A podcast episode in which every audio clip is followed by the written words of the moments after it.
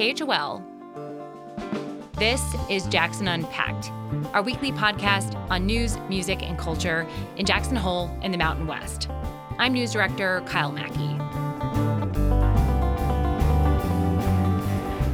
Coming up on today's show, KHOL Spanish language correspondent Alicia Unger reports on the legacy of the 22 year old Jackson resident Hector Bedolla Zarate, who died while tubing on the Snake River on July 4th. Seeing how the community will remember him, it's uh, very touching and he leaves a legacy of good morals. Plus, meet KHOL's new and first ever Deputy Director, Eli Bernstein. Radio has uh, always been important to me in terms of uh, just finding new music. Everywhere I've lived, I've sought out the local community radio stations. But first, we're going to kick things off with an important story from our friends at Wyoming Public Radio. Last month, Yellowstone National Park and surrounding areas received historic flooding. As of early July, parts of eastern Wyoming and southwest Montana were still experiencing some flooding. At the same time, much of the region is in a severe drought. So, what's going on here? Wyoming Public Radio's Caitlin Tan reports. On June 12th, river levels rose so fast and so high in Yellowstone that much of the park flooded. Creeks and rivers expanded onto the shore, destroying roads and bridges along the way. Even a log cabin for employees fell into the river. It's the water rushing down and pulling all the, the uh, dirt away.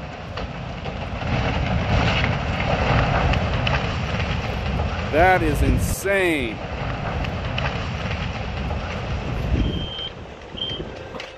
The extent of the damage was unimaginable. It made breaking news nationwide.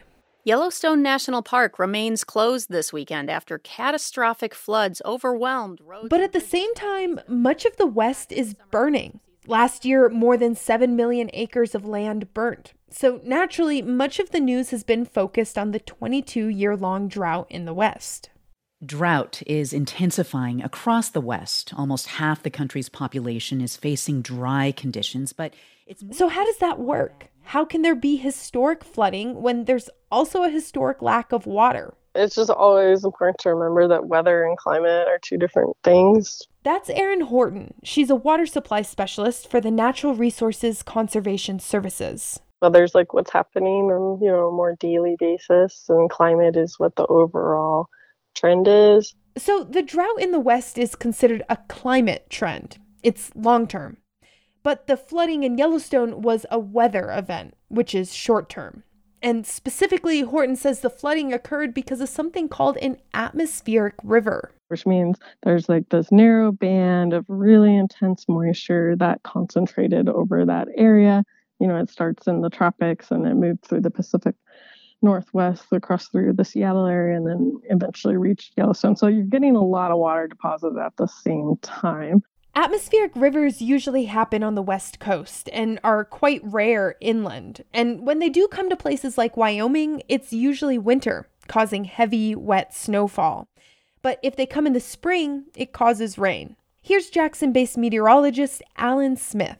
So the fact that the moisture was subtropical in nature meant that the mm-hmm. temperatures that came with it were pretty mild, and that led to rain across even the highest elevations. That warm rain was falling onto an above average snowpack. Even though our region had a relatively dry and mild winter, a cold, wet spring made up for it. Smith says some areas had double the snowpack averages by early June. Warm temperatures and high amounts of rain falling onto lots of snowpack created the perfect storm. You factor in the amount of rain that fell out of the sky and the amount of liquid that melted out of the snowpack as a result of it. And you just had a ton of water flowing down these rivers into these canyons, which led to the flooding and the runoff. In a more typical year where the snow falls mostly in the winter and temperatures rise gradually and there's no extreme rain events, our region wouldn't see flooding like it did in Yellowstone. Here's Aaron Horton again. Big snow year slowly melting off is going to have this normal sort of midsummer peak stream flow because if it's coming off slowly, your river is going to rise a little bit more slowly. You're going to peak when you're getting the maximum amount of runoff, and then it's going to slowly decline. And Alan Smith says that even in a drought, there can still be an increase in precipitation at certain times of the year. Suddenly, you have a huge storm system that dumps a lot of rain. It doesn't matter how dry or wet the preceding conditions were to that event. If you have that amount of moisture coming out of the sky all at once, you can you can have flooding even while you're in a drought. Smith says he wouldn't be surprised if more flooding events happen in the future because with drought comes warmer temperatures. That could lead to more rapid snow melts. And if you throw some heavy rain, like what we saw recently, on top of a melting snowpack in the spring, and we could certainly have more flooding events as well. Smith says that the flooding actually helped move most of Yellowstone out of drought status. Previously, it had been in abnormally dry to a moderate drought status. However, much of Wyoming is still in moderate to extreme drought.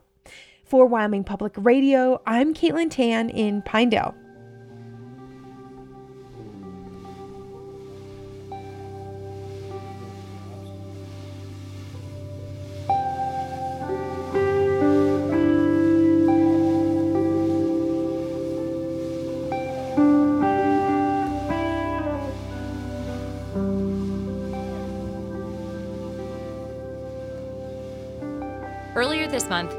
KHOL welcomed Eli Bernstein to our staff.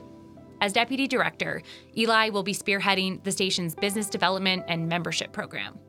Prior to joining us, Eli spent more than a decade in magazine journalism, first at Sports Illustrated and then Backpacker. He also became a volunteer KHOL DJ last year. Executive Director Emily Cohen recently sat down with Eli to chat about his decision to start a new chapter in community radio. As a community supported radio station, we wanted to sit down and talk with Eli to introduce KHOL listeners to a key member of our growing team. Eli, it's been great to have you here at the station and as a DJ. To get us started, can you talk about how you first learned about KHOL? Yeah, sure thing. Radio has uh, always been important to me in terms of uh, just finding new music. Everywhere I've lived, I've sought out the local community radio stations uh, for their sort of music selections and you know their their coverage of that world. So when I moved to Jackson, um, I immediately looked up what was in town, and KHOL was that station.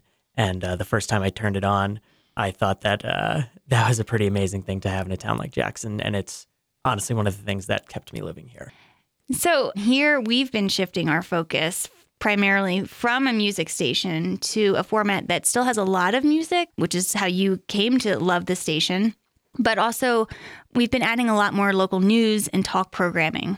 And this gets to my next question um, talking about media consolidation.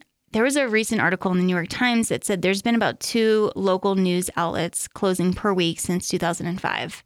And just since the pandemic, that's about 360. So now that you're on the business side of journalism or of media, what do you think our community can do to ensure that local journalism survives in Jackson Hole?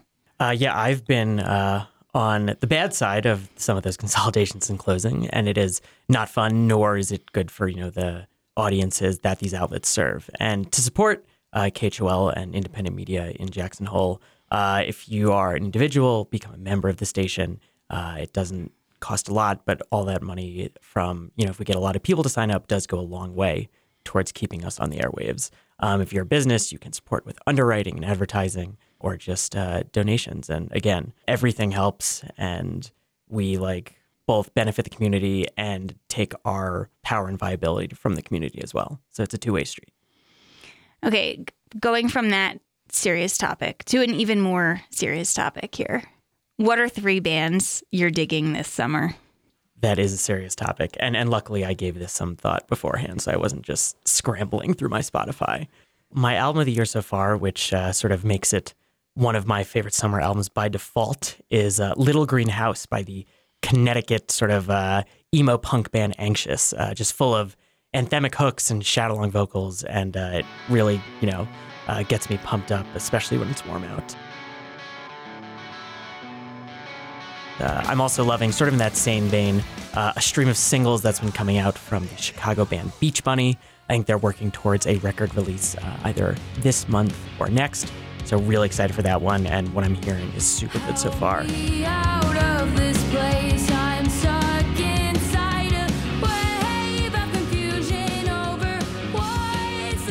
And my song of the summer so far is Let's Do It Again by Jamie XX. Just an absolute floor filler. Um, and he releases songs. It's sort of a, a inconsistent drip. So I'm hoping this comes with another album or EP as well.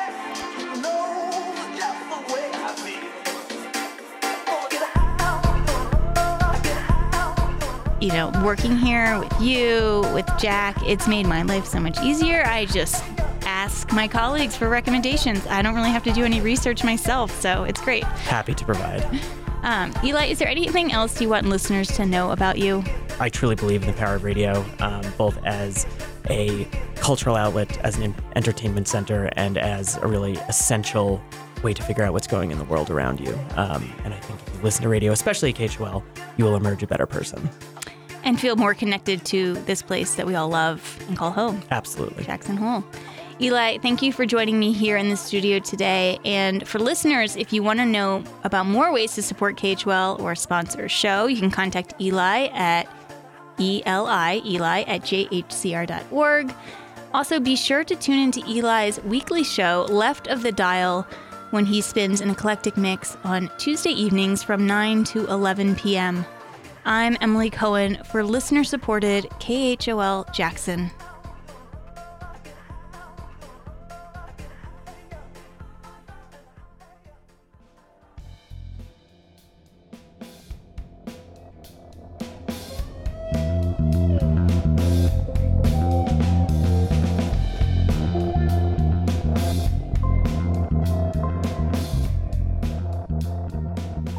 Just joining us, you're listening to Jackson Unpacked from KHOL.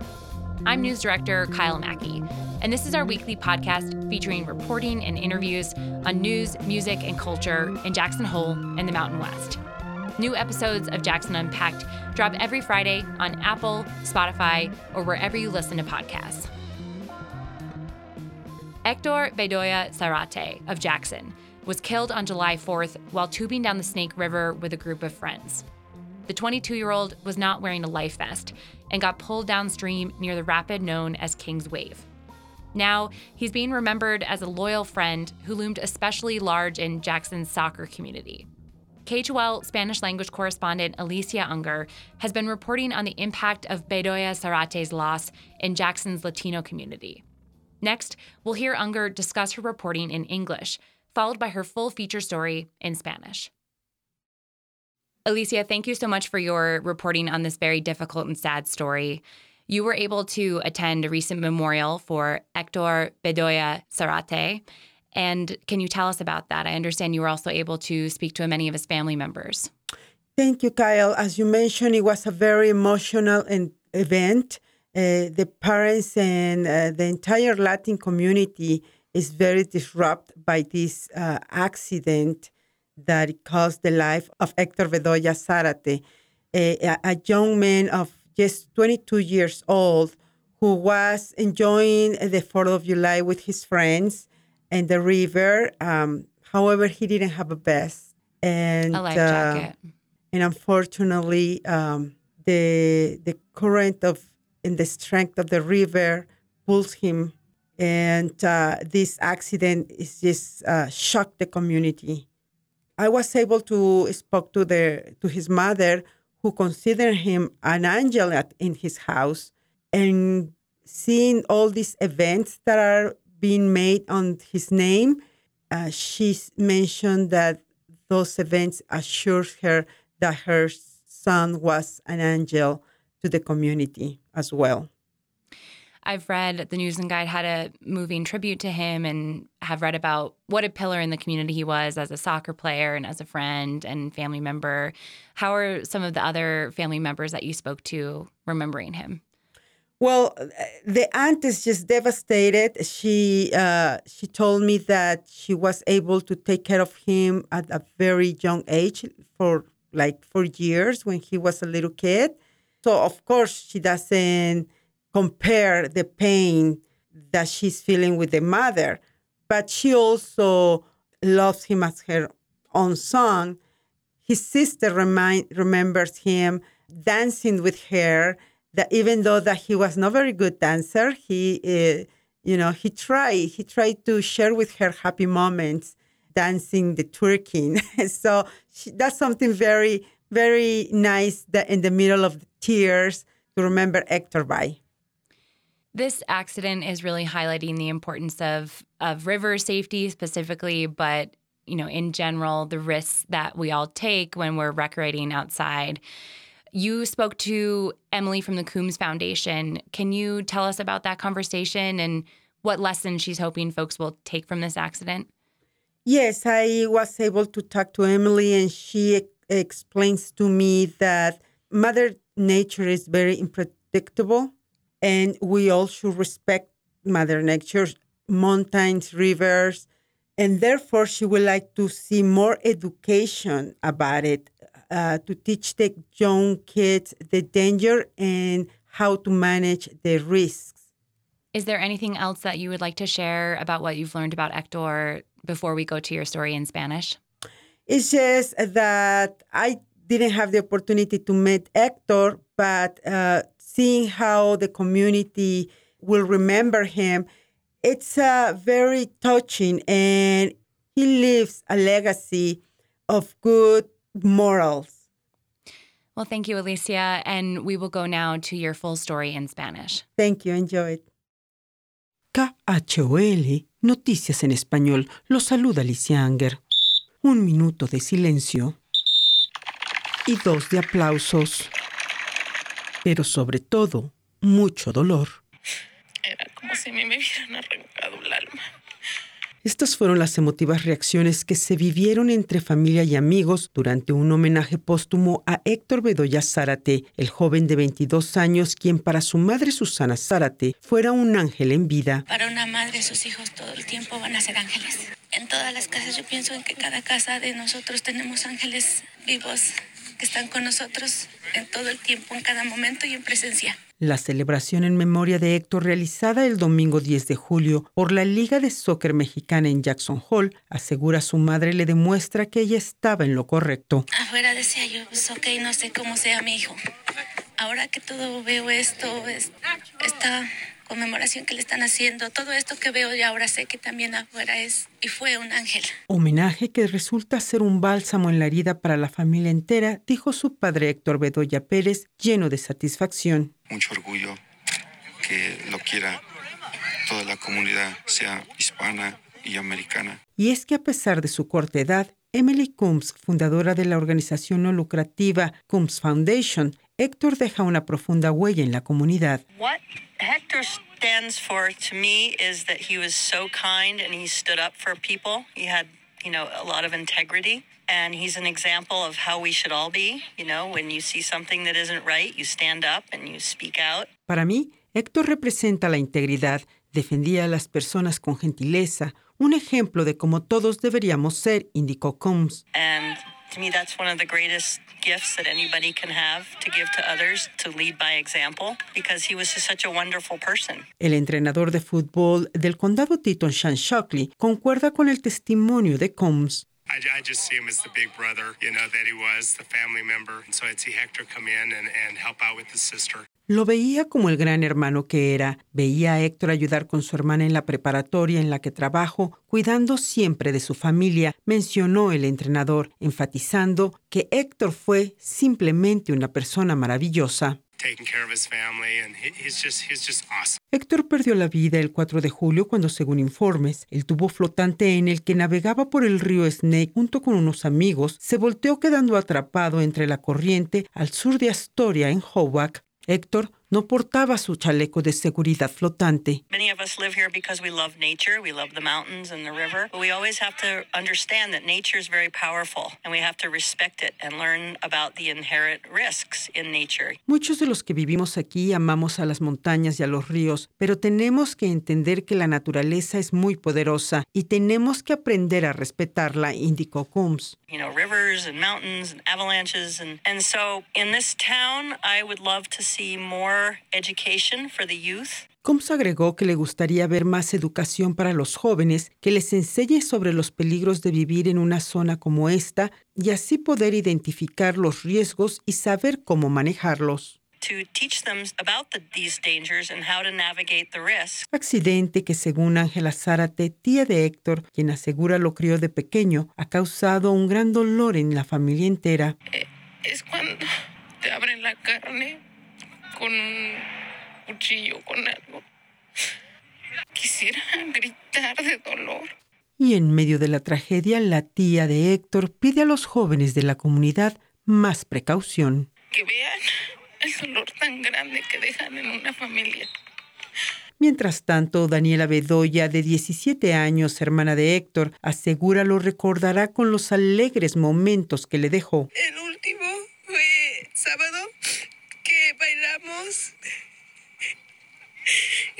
no sentía, que estaba bailar con él, even though no podía bailar. Tenía las patas dos chuecas, pero todavía es un momento muy, muy feliz. Oh my God. Ese, ese es el último recuerdo que voy a tener con él. Pero tengo mucho más. Alicia Anger, KHOL, Noticias en Español.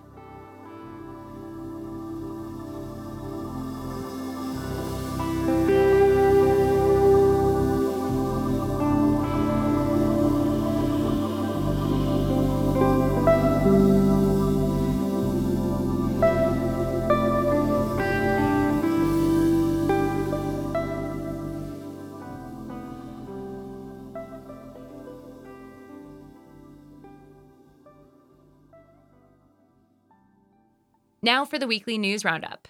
Here are the headlines you might have missed this past week. Wyoming Game and Fish Department officials killed one of the young offspring of famed Grizzly 399 last week.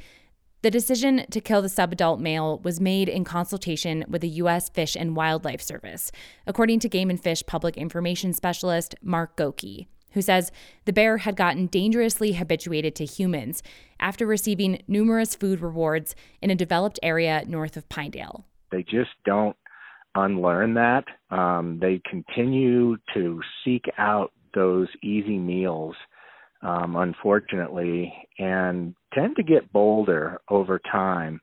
And that's when it becomes a human safety issue. Gocke says euthanizing a bear is always a last resort, but that officials didn't believe relocation was an option for this grizzly because of its increasingly dangerous behavior. The subadult grizzly was hanging out on porches of homes and even while they were occupied by people and didn't respond to hazing attempts. No similar behavior has been observed among the three other offspring of 399's most recent litter, Gocke says. But he also warns that bear activity will only increase between now and November. And he urges residents to secure attractants like garbage and livestock feed in order to keep both bears and humans safe. The number of short term rental permit applications grew steadily in Teton County between 2016 and 2020, but then plateaued. That's according to a report delivered to the Jacksontown Council Monday by Community Development Director Tyler Sinclair. One of the main findings is that lodging revenue is growing faster than the number of lodging units, like hotel rooms or short term rentals, which Sinclair says is consistent with the county's comprehensive plan. The report also found that 71% of the lodging units that town zoning will allow have already been built. Councilmember Jim Rooks said that figure gives him some hope when it sometimes feels like development is going to continue forever. We're not going to have 100 new hotels we have 29% of what's available remaining to be developed. And so I, that helps me as a just as an individual to say it's not going to go everywhere and it can only occur so much. Still, Monday's discussion made clear that the town has limited authority to control when lodging development happens. The town councilors also declined to support a staff recommendation to limit the size of individual lodging units. Explaining his hesitance, Councilmember Jonathan Schechter said this is part of a larger conversation about the future of tourism in Jackson Hole. Echoing that sentiment, several council members said they prefer to wait to take any actions on lodging while the related sustainable destination management planning process is still underway. The Teton County Health Department announced last week that the county's two curative COVID 19 testing sites will no longer provide free tests to everyone, regardless of insurance status. Funding for the free testing had been provided by the State Department of Health, which is revisiting its priority areas as resources dwindle.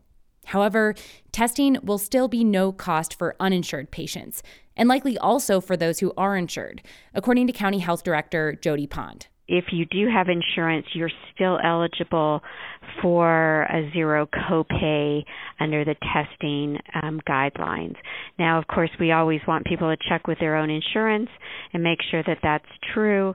Pond is also reminding the public that every home in the U.S. is now eligible to order a third round of free at-home antigen tests. The link to do so is covid.gov/tests. The COVID 19 community risk level in Teton County is currently high, despite 90% of the population being fully vaccinated.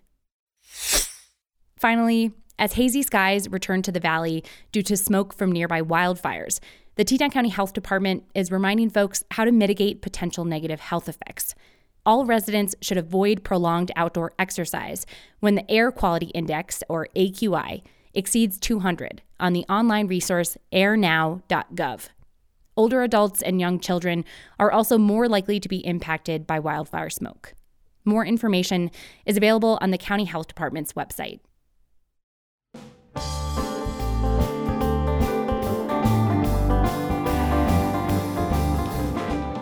That's it for today on Jackson Unpacked.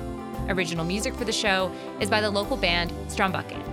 You can help us spread the word about Jackson Unpacked by leaving a rating and review for the show in Apple Podcasts. I'm Kyle Mackie, and this is KHOL Jackson.